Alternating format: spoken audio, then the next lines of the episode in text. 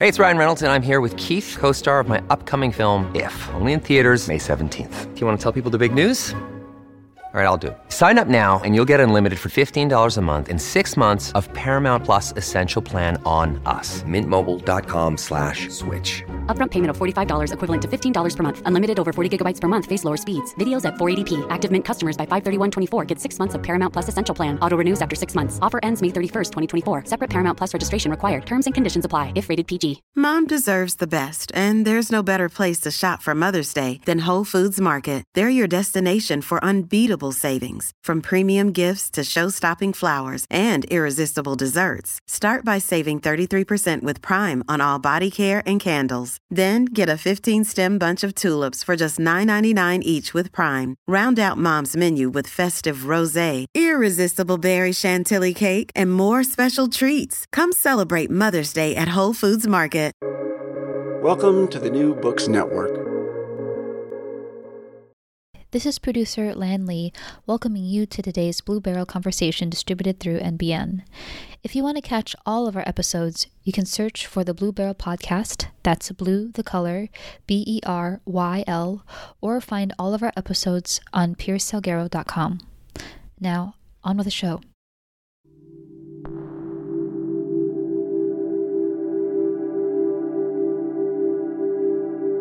Welcome to the Blue Beryl, a podcast for intelligent conversations about Buddhism, Asian medicine, and embodied spirituality. I'm your host, Dr. Pierce Salguero, a professor of Asian Studies and Health Humanities at Penn State's Abington College outside of Philadelphia.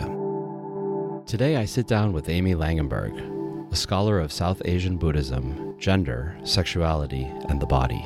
We focus on Amy's work on misogyny in Buddhist texts, her book on Buddhist embryology, and her current project on sexual abuse in contemporary Buddhist communities.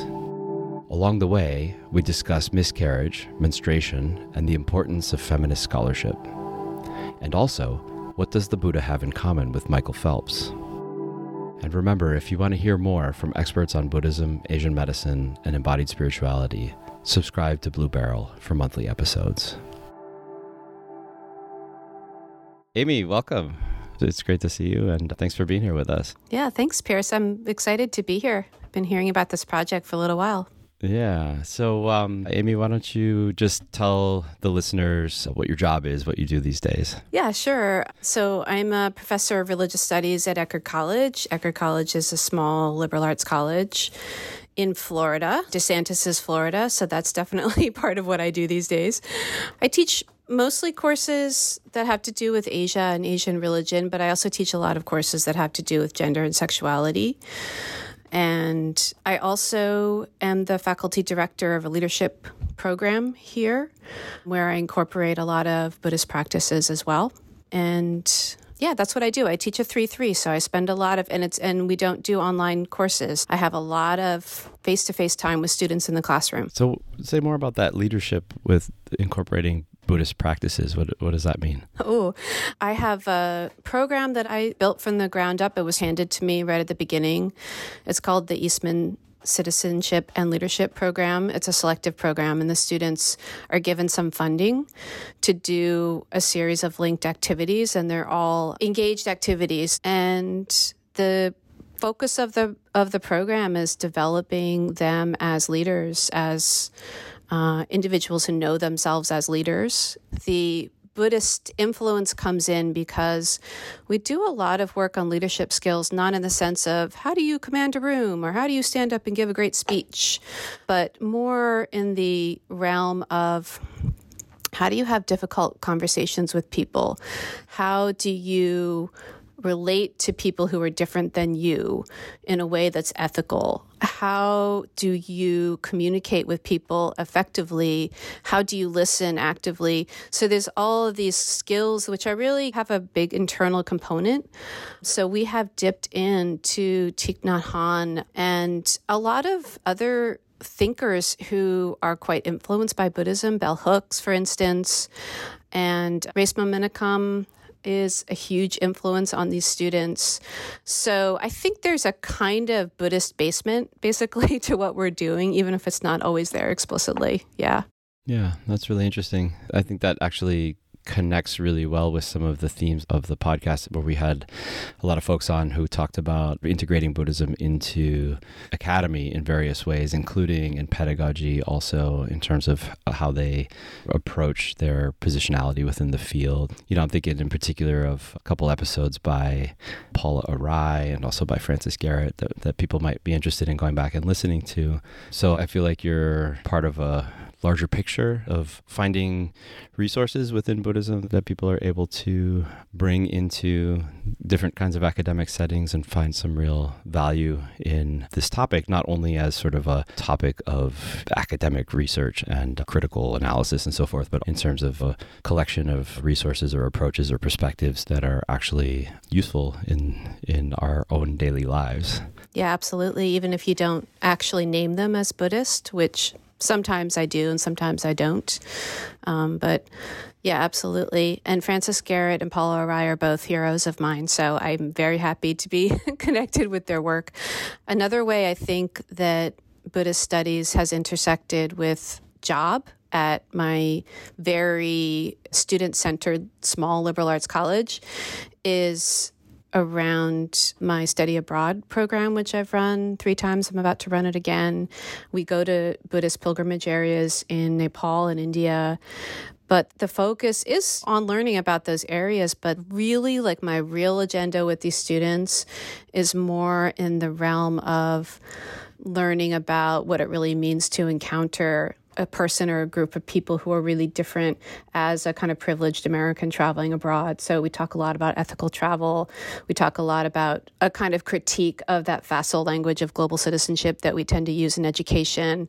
So it's really kind of a social justice perspective that I bring to the trip and asking questions about identity and positionality. And that's my real agenda. The students know that they're going to Nepal, they're going to Lumbini, they're going to see the birthplace of the Buddha, and we do all of that, and it's exciting, and it's we learn about a lot about Buddhist ritual spaces, but they're also using that experience to learn about difference and about the history of colonialism and what that, in a very embodied way, like what that actually means for them as a person traveling through those spaces. Yeah, so Buddhism and also this emphasis on social justice in your approach to Buddhism, I think, is a, the theme that we're going to be talking about quite a bit today, because that really describes not only your pedagogy and these teaching projects that you're talking about right now, but also your scholarship, at least as far back as as I've been following your scholarship has been also prioritizing marginalized voices and exploring areas of the Buddhist tradition that have been ignored by Buddhist studies. And you've been, I think, for many years now, many decades now, on the cutting edge of that in our field. Why don't we, before we dive into the deep end of all of that, why don't we just get to know you a little bit? Just, I, am I'm curious. I don't think we've ever spoken about this. Maybe I'm forgetting, but I'm just curious about your own exposure to Buddhism and when you started to be interested in this topic. Was this something that came as a personal interest first, or an academic interest, mm. and, and where do you fit yourself on this spectrum between scholar and practitioner? Yeah, tell us a little bit about about about how this all came to be. I would say that I think of myself as this sounds sterile, and I don't really mean it in an academic way, but a South Asian is first, a South, South Asian studies person first, and a Buddhist studies person second in a way, because really I got involved in all of this in my junior year of college when I went on the Wisconsin program, which is a very famous old study abroad program in India. I went to Varanasi, Benares, which was may have been the first campus they opened. They've now closed it, which is so sad. But Diana Eck went on that program, who's really well-known scholar of Hinduism. She was a mentor of mine. So it was it's this kind of it's this program with a lot of history and very deep roots in the city of Benares. And so I did that when I was an undergraduate, and it abs- it changed my life in so many ways. I it's the experience that I want my students have when I when they go abroad. Like I had that sort of shift in perspective where I came back and I could never think about my context, my privilege, my experience of being an American in the same way, and it also really sparked my interest in all things South Asian cultural and religious. And it also was, I think, the origin of my interest in medicine and traditional forms of medicine in that part of the world because I did my project that year on traditional midwifery. And I hung out with some midwives and I hung out in some OBGYN wards at BHU Hospital Banaras Hindu University Hospital. I don't mean to interrupt. I just wanted to point out just how many people we've had on this podcast have mentioned that their interests in Buddhism, interested in all of this, really came from study abroad. I just, just wanted to underscore that for anybody Yeah. who hasn't noticed, and a plug for Yeah. continuing to give our students the opportunity to study abroad and for people to uh, get involved in leading or organizing or mentoring students who are traveling abroad. Yeah, great. Sorry, I didn't mean to interrupt. No, yeah, talk about an embodied educational experience. It shifts things on so many levels for students. Quite overwhelming, actually. It's usually quite an overwhelming experience as well. So that was how I got involved in studying the languages of India and studying the religion, the cultural traditions. And I kept doing that at I was a religion major at Harvard, and I was also pre med. Actually, I thought I was going to go to med school, but I, I ended up not doing that. And I think, as I recall, I essentially chose Columbia University in New York because I already lived in New York. And it wasn't really, I want to study Buddhism. it was more like for other reasons. So maybe I got into Buddhist studies accidentally, but I'm really interested in Buddhism as a transnational religion that has been incredibly important across Asia. But I think in my heart and in my research, I'm really interested in Buddhism in that particular cultural environment of South Asia and India and now Nepal. Am I a practitioner? I think I am. I'm the kind of practitioner that prefers to circumambulate and offer incense and flowers and a cup of tea to my my home altar. I have no As opposed to a hardcore meditator. being a great meditator. Being a great meditator, yeah. But at some point, you discovered Buddhist practices or ideas or perspectives had something to offer you in the classroom or offer you in your approach to pedagogy. Mm-hmm. I think, like a lot of people who have spent time in India, I, I first encountered Buddhist practices through the, the Tibetan diaspora community in, you know, in Dharamsala and also in Kathmandu. And that was really my first exposure to anything Buddhist. And that is a captivating world. I crossed paths with the Dalai Lama in the 80s and the 90s. He was giving a lot of Kala Chakra initiations, and I went to a Kala Chakra initiation in Bodh Gaya. And I think that was 88 or something. I might get the year wrong, but it was before Bodh Gaya really Bodh Gaya has been is really much more built up. It was still a kind of dusty town then. And there were just these vast crowds, and there was a lot of Tibetans who came out of the hills for this incredibly important initiation, this Wang with the Dalai Lama. And there were Momo tents where you could go and get that food. And there were just incredible devotion. We were in Bodh Gaya at the Mahabodhi temple. So I think that was probably my exposure initially that really got my attention. Then I did do a thesis on the subtle body. I was fascinated with this idea of something, some entity that's midway between the body and the mind. And so I looked at a lot of the highest yoga tantra texts to, in English and tried to puzzle that out and also got really interested in looking at the Tibetan medical tradition as well. I guess I first became aware of your work with your dissertation, where I think you went maybe in more in the direction of the medical materials as opposed to the subtle body materials, but specifically working on female bodies, right? And and processes of conception and gestation and birth and so forth. So how did that become the the most interesting direction for your research to go in, um, as opposed to subtle body or some some of the other kinds of practices that you were just describing. The way that I encountered that topic is that in my Tibetan language seminar with Robert Thurman at Columbia University, we read the medical commentary. The Blue Beryl, which is the name of this podcast as well, which is a commentary on the Gyushi. And we specifically read the embryological portion. And I think Bob pulled that out because he knew I was interested in it. And in that text, there was this frequent reference to an Indian Mahayana Sutra called the Garbha Avakranti Sutra, entering the womb sutra, we could say. And it kept coming up. That was an authoritative text that was being referred to from the canonical tradition. And I didn't really know anything about it, but it intrigued me. And I eventually decided that's what I wanted to do my dissertation research on. And the imagery and the idea and the story of embryology is just so inherently fascinating and fun to think with. And I think, although it describes the full person coming into being, including aspects of mind, emotion, and so forth, I think the fact that it was the focus, like the center of gravity is really the physical body, is more where I'm at. It's more where my interests are. It just made sense to me and, and it captured my interest. And then the other piece of it, of course, is that, yeah, there was this gender story there, which I found fascinating because you started out by saying it was about female bodies. And yeah, obviously the process of birth is very much about the female body. And that was really interesting to me. And then as I got more into that research, what I eventually came to realize or came to think is that this text was really more about the male body and the female body. The kind of gender story that was being told there was, in a way, quite misogynist. The setting, it's male bodies developing within a female body.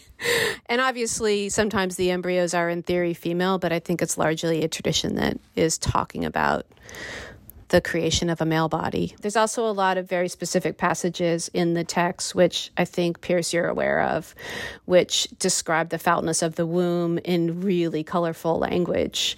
So it's a text that's not positive about the female body. So that also became something that I just couldn't figure out. I remember saying to a quite famous Buddhist studies scholar actually at an interview once, I don't see how they can get away with this. Like, how can the female body, the, the cradle of new life, be described in these ways? And so there was just a kind of emotional reactivity that I had that made me want to figure it out and spend some time with it. Yeah, I'm thinking maybe we should just pause and just describe the text, the structure of the text, and what kinds of perspectives it brings forward. Because, yeah, you're right. The whole text from beginning to end, it invokes just disgust and also like how unfortunate it is to have to be conceived and then to have to inhabit this disgusting environment inside of a woman's body and then to be born and all of this pain and suffering. Um, yeah, can you just walk us through like the structure and, and the, yeah. not in a ton of detail, but just a little bit of a flavor of it for the listeners? Yeah, so the text is framed as the Buddha's teaching Nanda, who is his cousin brother, on this topic. And I think it's in part meant to be a teaching to Nanda to turn away from sensual pleasure and sexuality. And it's a technical text. It does give detail about exactly what develops at what week. And, but yes, there's also this other story being told about the unsatisfactoriness of the whole process. So there's a lot of emphasis on the suffering of the fetus, the kinds of indignities it has to endure, the kinds of pain it feels, the kinds of unpleasantness it experiences, smells and heat and just repugnancy, disgustingness. In fact, there's a sense that the mother is part of the problem, is part of what is painful for the fetus. There's a passage that talks about also about if the fetus is breached or if it's not or if it dies in the womb. There's this passage that describes also what the midwife does, and the midwife is described as greasing up her hand and cutting the fetus to, to pieces and pulling them out. And that again is a kind of scene of violence right? It's not it's not describing something beautiful or life-giving. It's describing something highly problematic.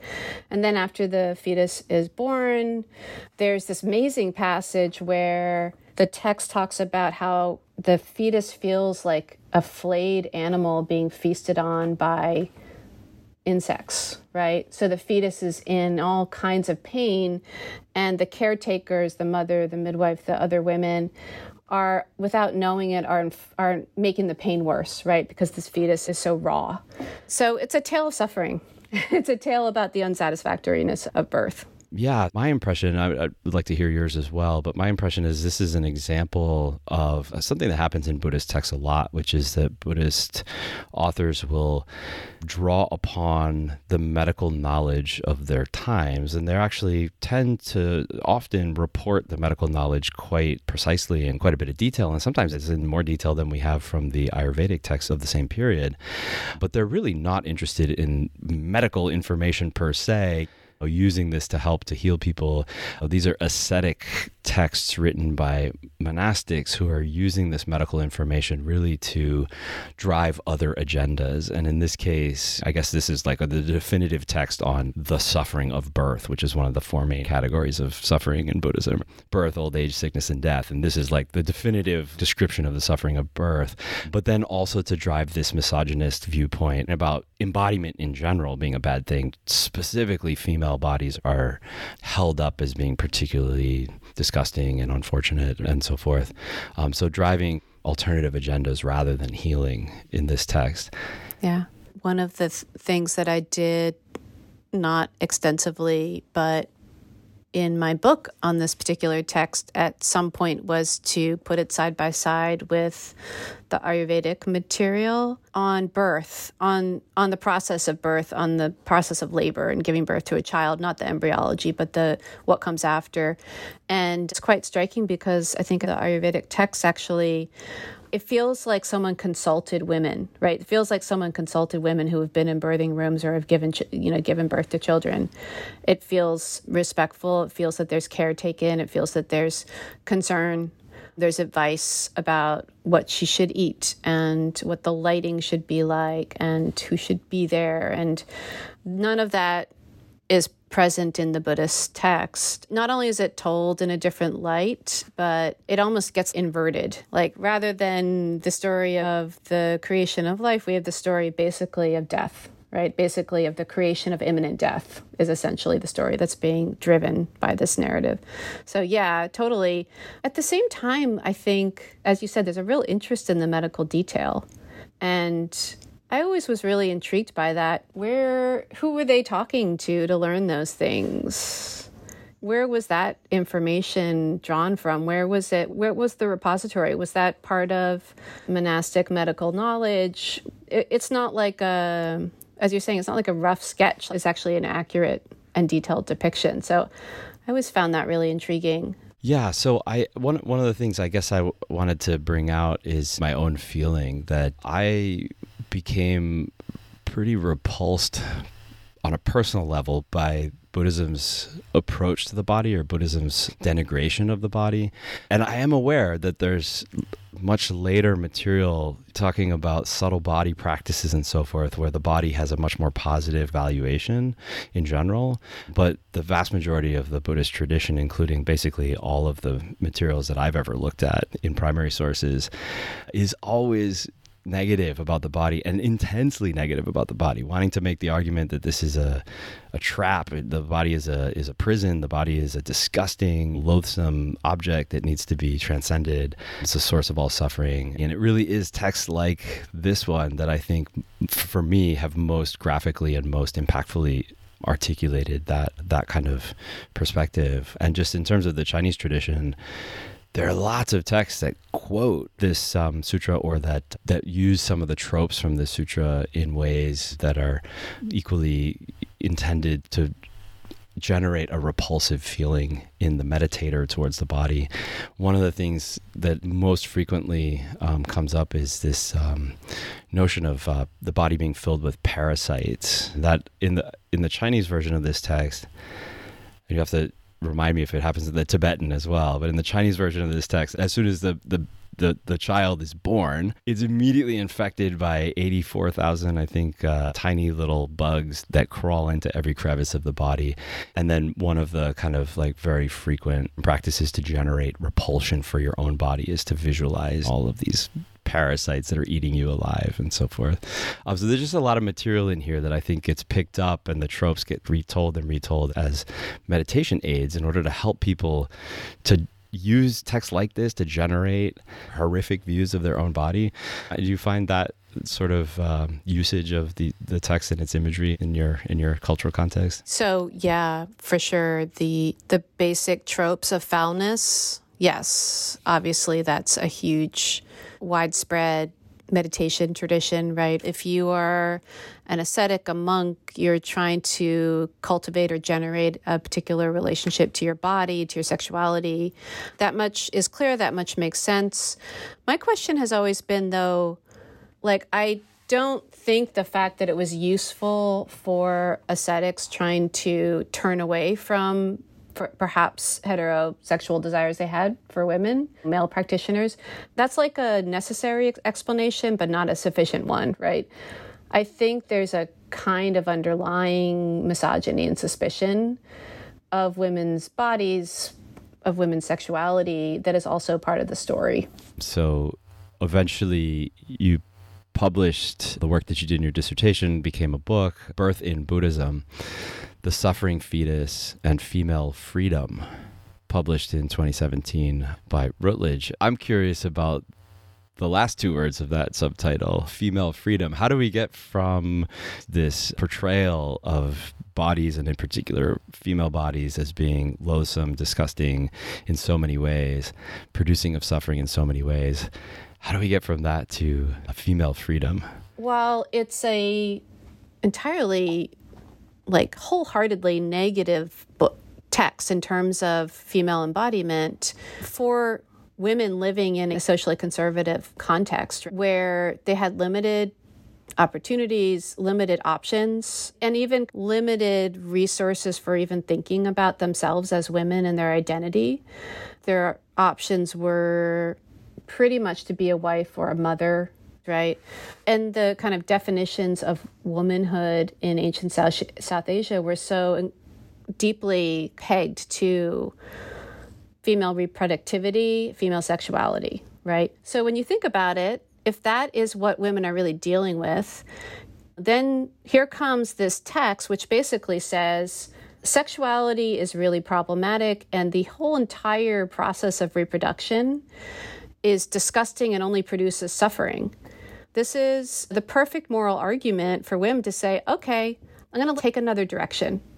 So my argument was that it was not the intention of the text, but I think this text had the could potentially have the effect of opening up another moral space for women, a more spacious place for them to do something that wasn't fulfilling those kind of cherished values of womanhood, sexuality, reproduction. So, in a strange backhanded way, it did open up other options, created another moral space that they could step into. Now, I think that trope in, that is represented in that text is, and you were saying this yourself, is very representative of Buddhist attitudes towards the body and Buddhist, in particular, Buddhist attitudes towards the female body, right? So it's not like they had to read that text to feel to make that kind of moral decision for themselves. And just being exposed to that kind of sensibility of the body, I think would have been probably quite useful, right? Oh, maybe sexuality and producing sons is not going to be the highest aim of my life. Maybe I don't believe that anymore. I will say that the time I've spent with monastic women, I definitely have had conversations with young women who have decided to enter monastic environment who've literally said, What does the robe and the shaved head mean to me? It means I don't have to get married. That's not what sutta texts tell you going forth is for. But a lot of women do make that really direct connection, I think. Yeah, that's really interesting. And so I guess that sort of is a good segue into talking about your work after this book because as you mentioned the book is very much a deeply philological project. It's very, in a sense, it's very like traditional Buddhist studies approach yeah. to dealing with a sutra text, right? It very much sticks to the text and is based on a philological methods. But a lot of your work since then has involved ethnography and other kinds of methodologies as well. So I guess I, in terms of the trajectory of your work, um, you can correct me if I'm skipping anything, but I think I noticed sort of a pivot from this work on the embryological text to work, looking at sex and sexuality within the Buddhist Vinayas and as your sort of next cluster of publications. Is that right? Yeah, that's correct. I started getting interested in the Vinaya as a corpus as a genre. And I've mentioned how hard it is to write social histories of ancient India, but I started getting interested in the Vinaya as a source for a possible way to do that. And in questions of feminist historiography and questions of recovering histories of women. So I think that's, I would say that's where I went next. And I started to think that one of the best ways to do it would be to get at women's experience in these texts, right? They're kind of usually considered to be male authored texts, right? They're not considered to be generally sources necessarily for female voices, right? But I wasn't really convinced of that. Um, I just knowing women's communities and how they function, it seemed really unlikely to me that the women would not be making rules for themselves, right? Structuring their own communities in consultation, probably with the monks community. And I wanted to figure out if there was a way to read between the lines or pull the layers apart and peek in and see some of those processes of female leadership, female authority, female voices, female creativity.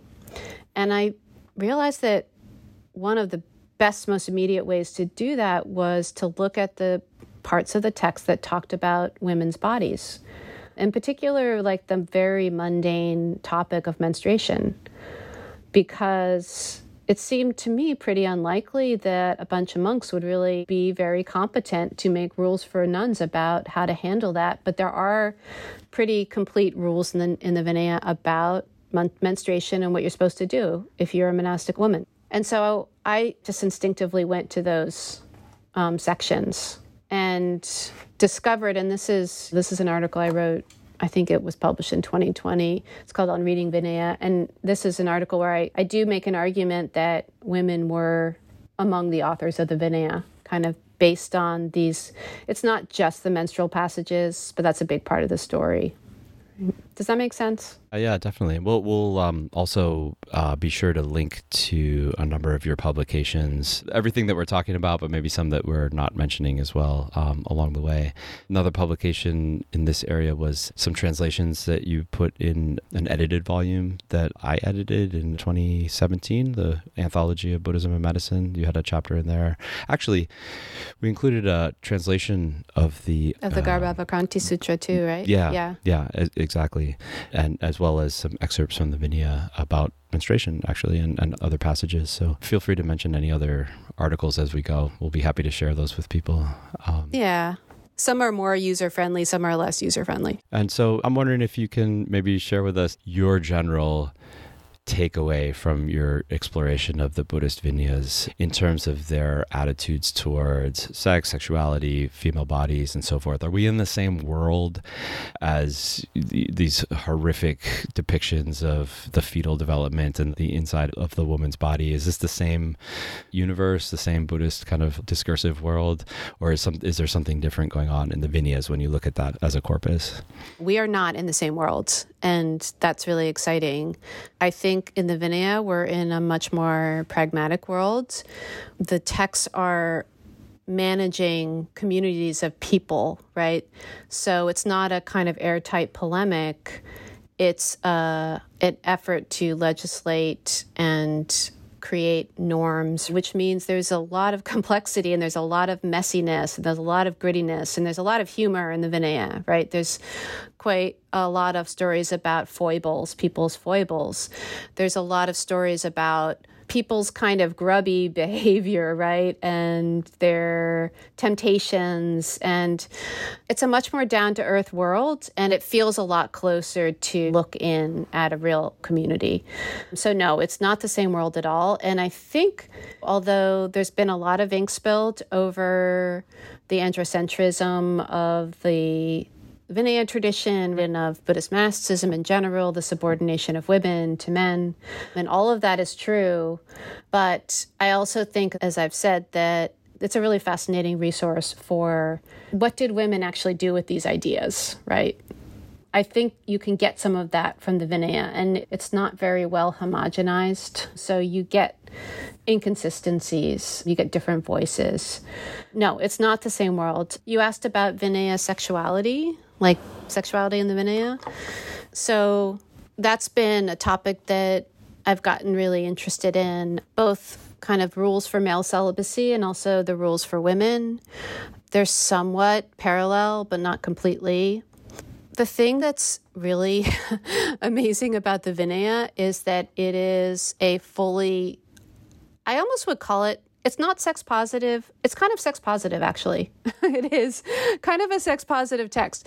Obviously, you're not supposed to have sex if you're a monk, but. Yeah, I wasn't expecting that. this interpretation, no, yeah. No, you're not supposed to have sex if you're a monk. So uh, clearly, in that sense, it's not. But it is in the sense that it doesn't moralize about sex, about particular sex acts or which kinds of sex are good or which kinds are bad. And it's very fully descriptive, as a famously descriptive. Early translators didn't want to translate those, like the full text, because there was so much kinky stuff in there. So it's a very full description of human sexuality. And some people have said, like, these are made up situations to test the legal limits of the rules, right? And I beg to differ. I would say almost everything that you read in the Vinaya, people definitely do that, right? They do all those things. Somebody does it somewhere. I actually really respect and admire that about the Vinaya tradition, that it is fully descriptive of human sexuality. So that's one thing that I've found really interesting in the Vinaya. The other thing that is, I think, super interesting and a lot of people besides me have written about this is that heterosexual sex is in the kind of hierarchy of moral wrongs or problematic behavior is the worst kind, right?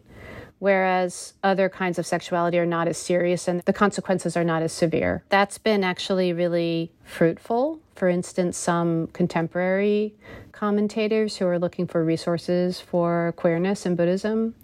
But that is definitely also really interesting. And the other thing that I find super interesting about the Vinaya is that certain kinds of same sex sexuality between women it's not really particularly of concern. You mean a You're non-issue, to, like a like yeah, it's not either it's not, either um, it's not mentioned at all, at all, Right. Well, either it's not, it, it probably would be against the rules, but it, it just isn't mentioned, right? So there's this encyclopedic description of sexuality, but certain kinds of same sex sexuality for women is absent. I also find that really interesting. It, I think open, it just gives some insight into what perspectives were informing Vinaya understanding of sexuality, who, whose voices were contributing and who's weren't.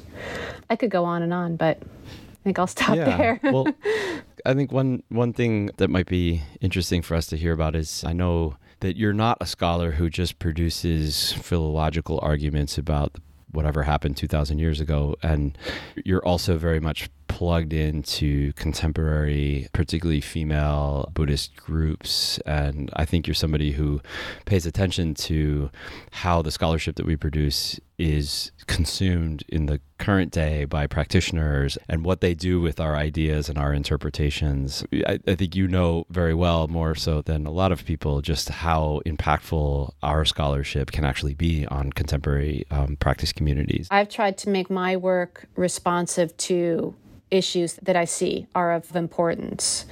And this feeds into the current work I'm doing on sexual abuse in Buddhist communities, which is a collaborative project with Ann Gleig, which we can talk about. But a textual project that's come out of that is I've gotten really interested in looking at ideas of consent. So, this question of whether the notion of sexual consent exists in Buddhist sexual ethics, and you know, especially looking at the Vinaya as a source for exploring that. And that whole project actually came out of our ethnography. There's a particular teacher on the West Coast who has been accused of sexual misconduct, multiple allegations. And one of the things that he talked about publicly after the accusations is he started to articulate a Buddhist sexual ethics, and in some ways, one that would vindicate him, I think. So he interpreted the Buddhist teachings as including the principle of consent. And when he did that, first of all, I, I thought that that was really an interesting way to mount his defense. But I was also like, wait a minute. I don't really think the Buddha taught consent, right? I don't really think that's a, an idea that you find in the sources. Then I got very curious and went and looked for it, and it turns out there really actually is an idea of consent in the Vinaya, only it's quite differently construed than the idea of sexual consent that has become really important in our sexual culture. And I haven't seen a lot of work like this. I've seen some work like this, but taking a contemporary concern and understanding that a lot of Buddhists do tap the tradition for the authority to say something or for inspiration or to feel grounded in asserting something, some ethical principle, right? Buddhists do look to the classical tradition for their own values or to make an argument about something. And so, in some ways, it's really interesting to me to take contemporary questions that people are asking and using that as your research question and going back into the textual tradition. I find that that methodological move is really fascinating to me. And it feels to me it feels like it's one answer to the way that the humanities have just really been so degraded, right? And people don't want to invest in the humanities and there's so much kind of public discourse about you know it's useless it's elitist so i feel like that kind of approach is one answer to that yeah yeah i had in mind to ask you this question because i recently was listening to an episode of another podcast, it doesn't matter which one, that had an interviewee on it. He was a scholar of Buddhism, but more of a traditional philological approach that's still very much alive within the field. This, but is more of a sort of a 19th century or maybe early 20th century methodology.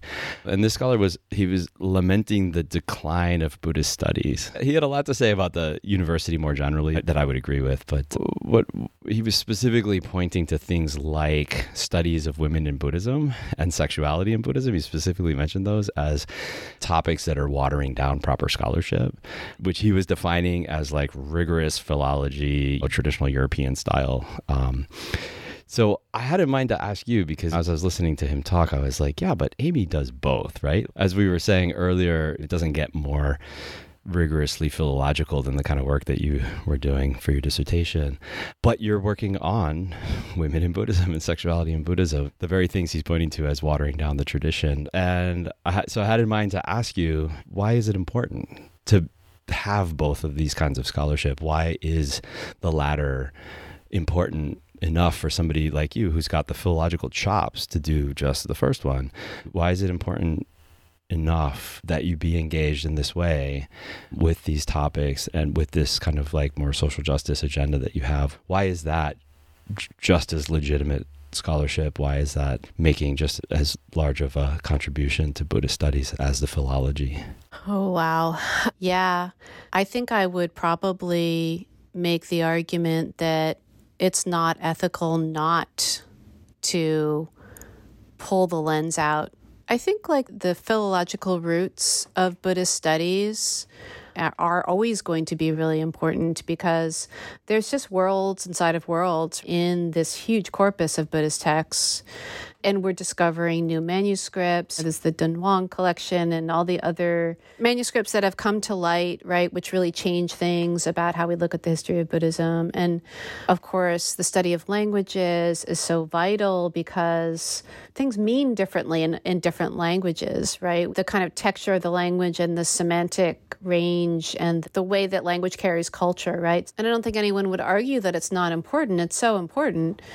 I think, however, that at least for me, and I know many of my colleagues in America feel this way, the time has really passed, both from an ethical standpoint, a political standpoint, and also from just a pragmatic standpoint, that we can do philological scholarship purely without connecting it to broader questions whatever that looks like. I think it looks different ways for different people. Some people do Buddhist constructive work. So people like Joy Brennan has been doing textual work, but asking questions about race in relationship to Buddhist philosophy, philosophical works from India.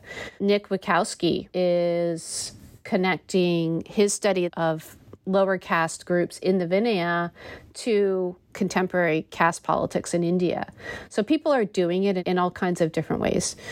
But I don't think we can really ethically defend, not at least attempting to make contact with a broader range of stakeholders because a lot of us we don't have the research funding we don't have the institutional basis for me i have to communicate with 18 to 22 year olds all day long and I feel that my research should connect with their interests. I'm the person who is here being that resource for them. I should be able to make that connection with their interests. That's part of my job.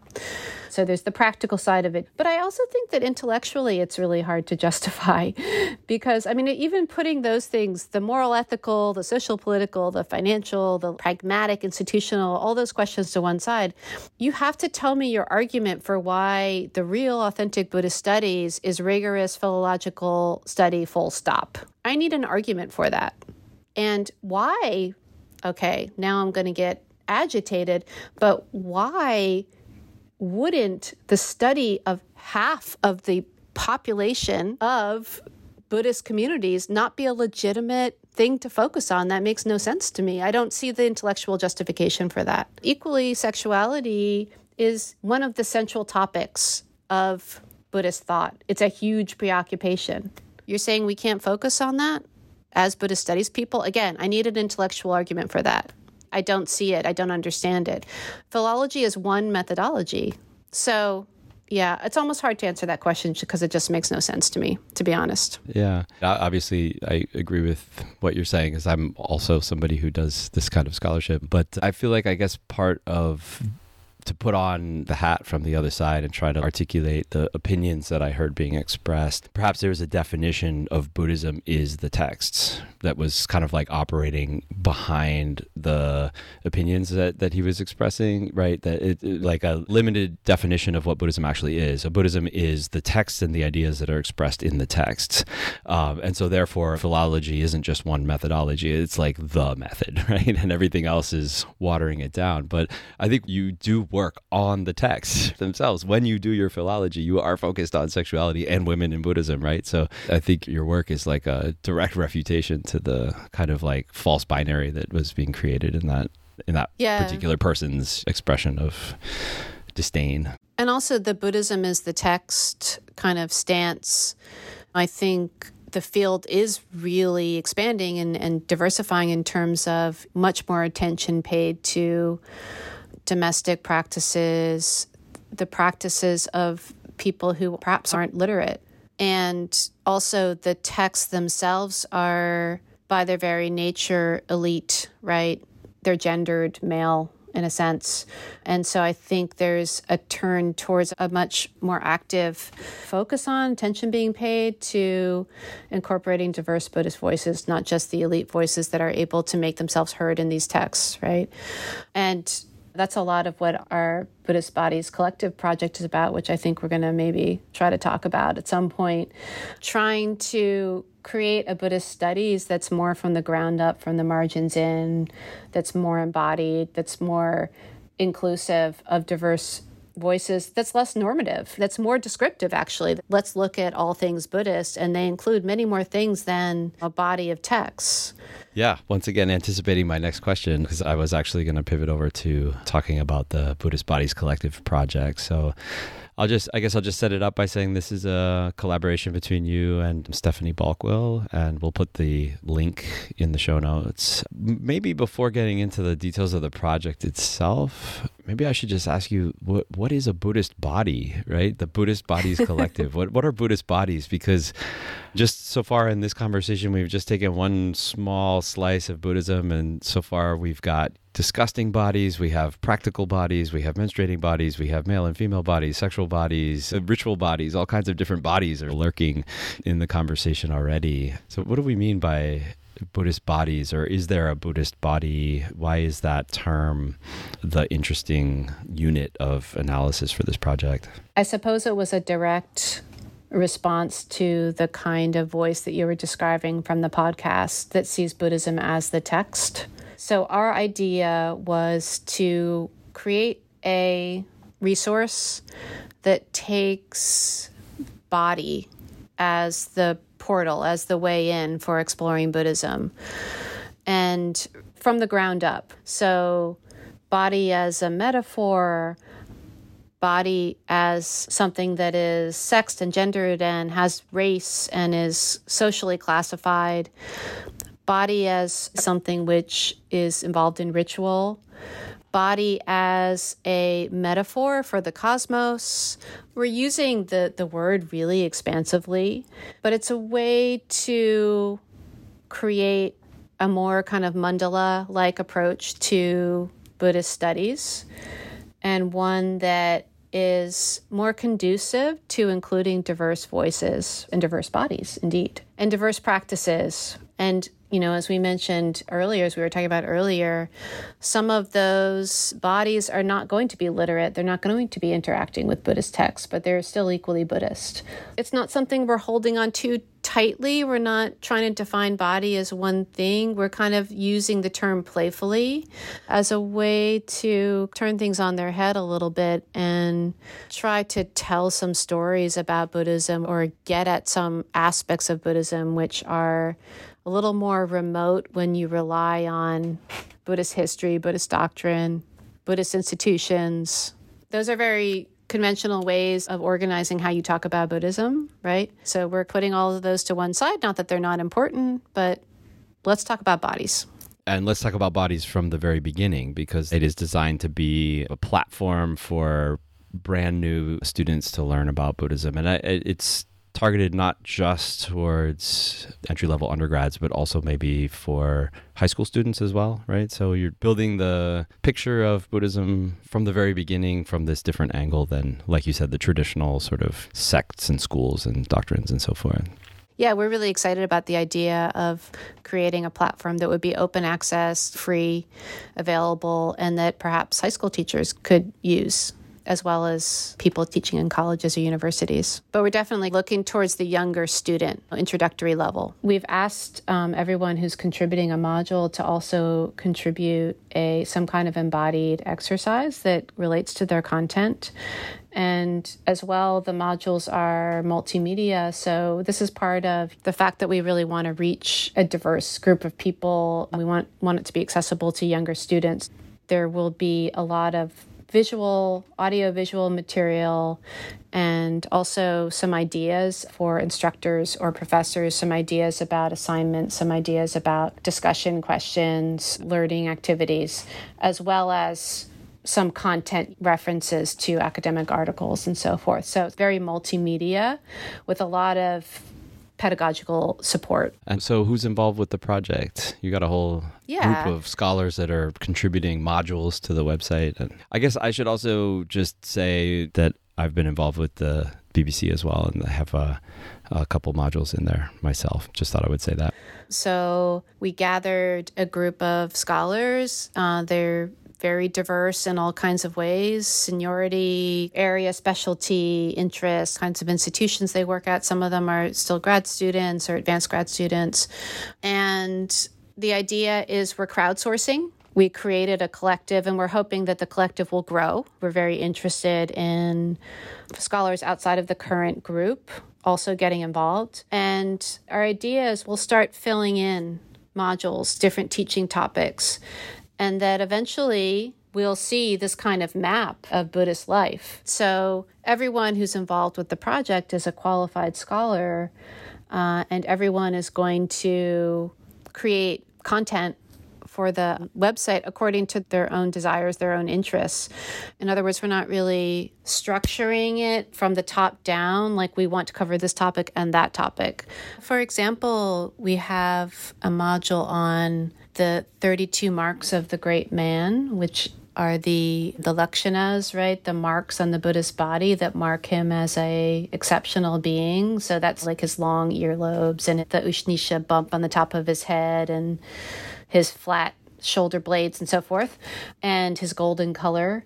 So, one of our contributors, Gurian Altenberg, who was a recent PhD, contributed that module. And it's really interesting. He uses Michael Phelps as a kind of point of comparison because Michael Phelps is famously described as having the perfect body for swimming. So he uses Michael Phelps as a foil for talking about what these lakshanas really mean. So he uses Michael Phelps as a way to get at that. And he also frames it within disability studies. And it's really creative and it's really great. And I would love to teach that model in a class. Yeah. Yeah, I, I love that example because it really illustrates how to hook, particularly high school students and early college students, into studying something like the the Lakshanas, right? And this is just a great example. We'll definitely put the link in the show notes and people that are interested in checking it out, whether it's to learn yourself about Buddhism and the body or if it's to incorporate into a class, it's actually quite easy to take one of these modules and drop it into a syllabus. And it's a very beautiful website and also quite easy to navigate around. So we'll point people in that direction. Uh, and if people want to join the collaborative, they can just reach out to you. Yeah, for sure. Me or Steph. Yeah. Great. It's coming together more and more every day. As we're recording right now, there's people working on on modules, and so I'm um, looking forward to seeing how the site develops and changes over the coming years. Um, I feel like we went a little bit too fast over the current project with Ann. I feel like that didn't get articulated enough. So you mentioned that you're working on this collaboration with Ann Gleig. So Ann Gleig, for listeners who don't know, is a an ethnographer who works on contemporary American Buddhism, and then you're the, the the philologist and the historian on this team, and so the two of you have teamed up to explore the topic of sex abuse in Buddhism more generally, and like you said, in response to some of the things that have been happening in Buddhist communities in the last couple of years. Actually, these things have been happening in Buddhist communities f- forever, but we're just actually hearing more about them these days. So yeah, I'm wondering if you can tell us a little bit more about what you have planned for this project and what direction it's going in. Yeah, thanks for the question. Yeah, so this is really what I've been doing for the last four years, very intensively. We're looking at sexual abuse in Buddhist communities and we're focusing on North America. We're not looking at abuse in Asian monastic contexts or even Asian American communities. We're looking at convert communities specifically. And it's an ethnographic project. Although there's been some journalistic work and there's been some academic work, June Campbell wrote a book in the 90s, Traveler in Space, which is a full length academic study of gender and sexuality in Tibetan Buddhism, in which she comes out as a survivor of abuse. But there hasn't been very much balanced scholarly treatment of this incredibly important issue. And Pierce, as you mentioned, people have been much more aware of it, and that's mainly because of the Me Too movement. But there have been waves of allegations of abuse in American Buddhism since the 80s, early 80s, maybe before, maybe the 70s. It's not a new issue by any means, but we just really felt like this is also, speaking of Buddhist studies and disciplinary formations, this is also part of Buddhist studies. Abuse is part of Buddhism. It's not separate from Buddhism. It's a topic in Buddhist studies that should be studied. Um, we both are, you know, we're both feminist scholars, so it's an explicitly feminist project whoever you were referring to is not going to like it very much it's a also a survivor centered project so our orientation in this project is that we're going to, as much as possible, tell the story drawing on or being inspired by or taking the position of the survivors. That's our orientation in the project mostly when people have covered this issue, it's either been a kind of exposure of the abuse, so there's focus on the teacher. That's most of the way this the story has been told or the topic has been covered has been from that perspective. And so we don't want to focus on the whys and hows of why these people do abuse. We want to talk about what it means for the people to whom it happens.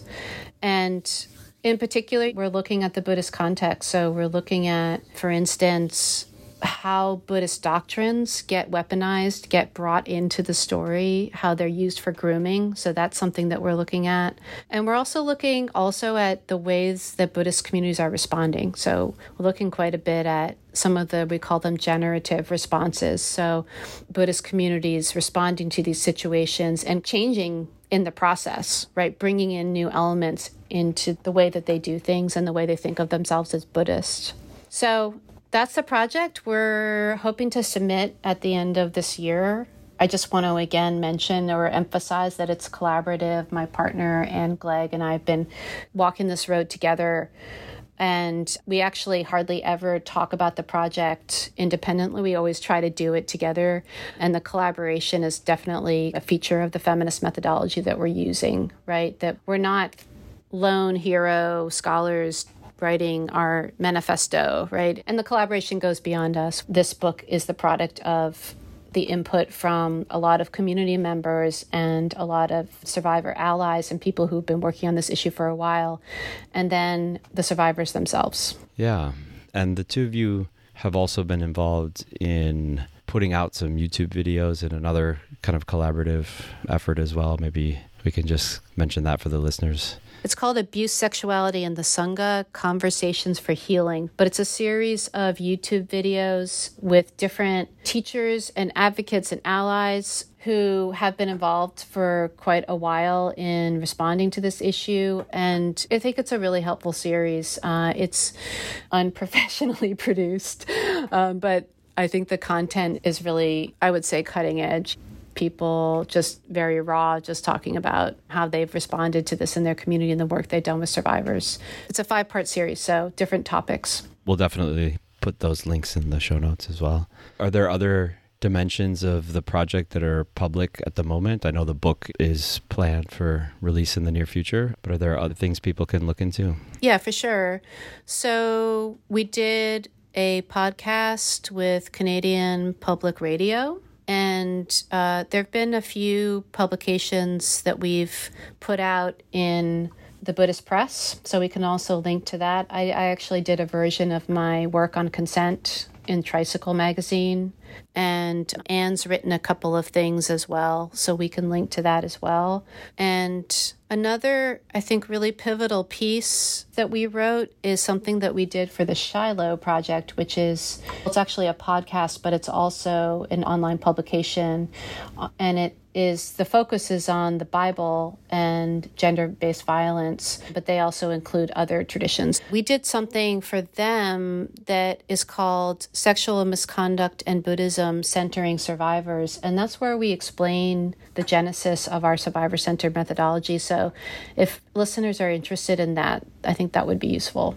And then I guess I would also like just to add that the project, again, I think talking about Buddhist studies and what Buddhist studies can be and perhaps what it should be at times at least, we're really interested in producing a book that is accessible to communities, right? To people working with this issue, as well as to academics. So while it is a scholarly book, it's going to have scholarly apparatus. We're aiming to write it in a, a, way that's very accessible so that it can actually be useful to communities, right? It can be pragmatically useful.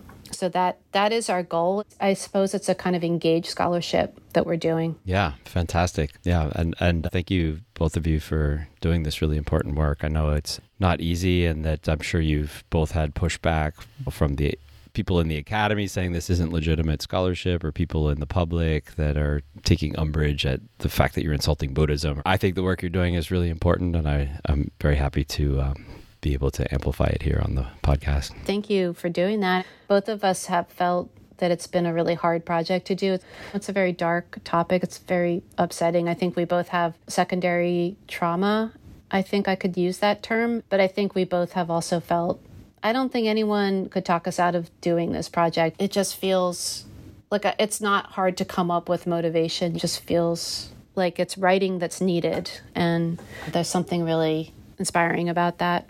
I'm not sure I really felt that way about my 2017 book, for instance. I wasn't sure I felt that was a piece of writing that was needed, but I feel like this is a piece of scholarship that's needed. I don't think there's anything wrong with doing scholarship like that. I don't think that means it's not also legitimate scholarship. I definitely believe in let many flowers bloom, right? We don't all have to do exactly the same thing. There's different varieties of work, and we can value each other's work even though it's different. So, seems like you have a lot of projects on the front burner right now. Not only the BBC that's coming together that we were just talking about, not only the collaboration with Ann Gleig on sexual abuse that we were talking about earlier, but you have something else up your sleeve that you're working on. Is that right? I do. I'm super excited about it. So I'm going back to my philological roots, but again with a kind of different sort of non traditional framing. And it's another collaborative project, I hope. So um, I hope to be working with Nick Witkowski, who is also a Vinaya nerd, just like me. And we're really excited about doing a translation, probably of excerpts of a really fantastic Bhikshuni Vinaya, a nun's Vinaya. It's in Sanskrit or Prakritized Sanskrit. It's a Buddhist Sanskrit.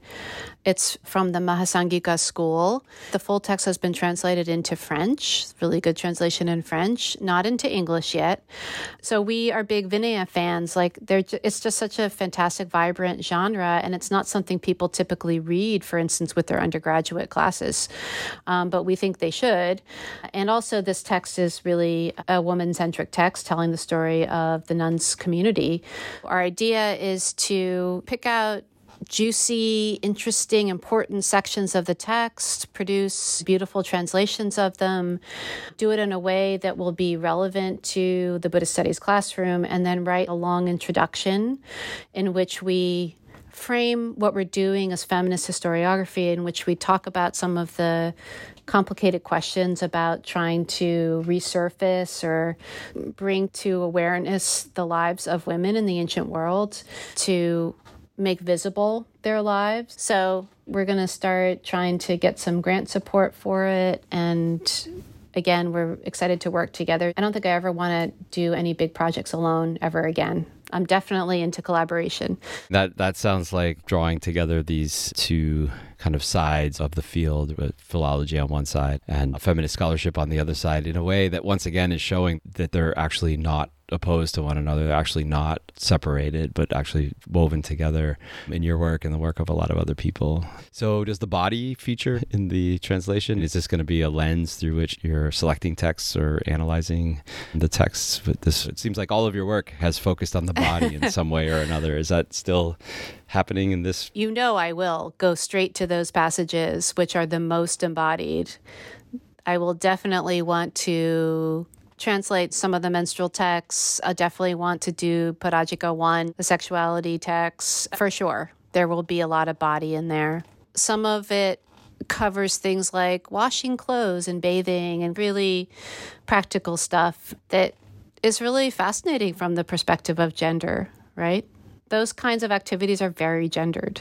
Yeah, cool. So, Amy, this is your show. I mean, I want to make sure that we've covered everything that you want to cover and, and that there's nothing that was left uh, unsaid or anything else that you want to talk about before we say goodbye.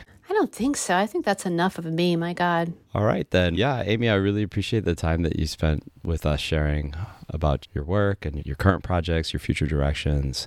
I also really want to thank you just for teaching me about the body is such a central theme in Buddhism. I've really learned that from reading you and some of the people, other people that we've mentioned in this podcast, just how central the body is everywhere you look in Buddhism. And also for the feminist scholarship that you have connected with work on Buddhism and medicine and so forth. I've really, really looked to you as a leader in our field in that area.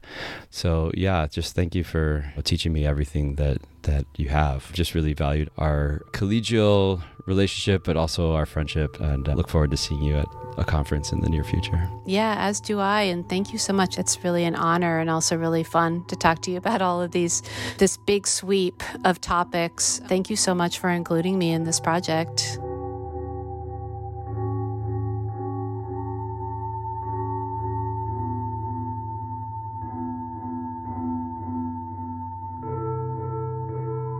That's it for today from us at the Blue Beryl Podcast.